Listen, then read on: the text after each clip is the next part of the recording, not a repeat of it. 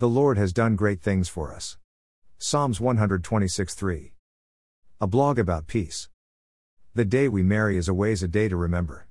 The beautiful flowers, the bridesmaids and grooms dressed and ready to stand and share the moment with us, and the thought of cake makes us rush toward the finish line.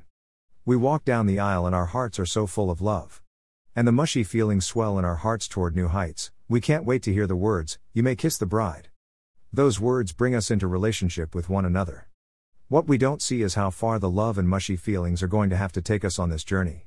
When the difficult times come, what will be our response to that day to remember? Our talk toward peace has made us aware of one thing it's hard work. And those things that draw us together can also be the things that tear us apart. When I get out of bed in the morning, what is my first response? The Lord has done great things for us. That is not the first thing out of my mouth in the morning when something goes wrong. Instead, I say respect is earned and the contrast between love and work becomes very clear. Within just a few months of this wonderful day to remember the bigger issues here are the shoes on the other side of the bed.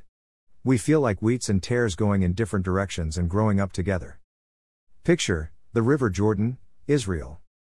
Pop quiz answer from February 5th The famous Muppets of Jim Henson. I love pop quizzes. Here is the pop quiz for 7th of February. What topic is being discussed by these famous comedians?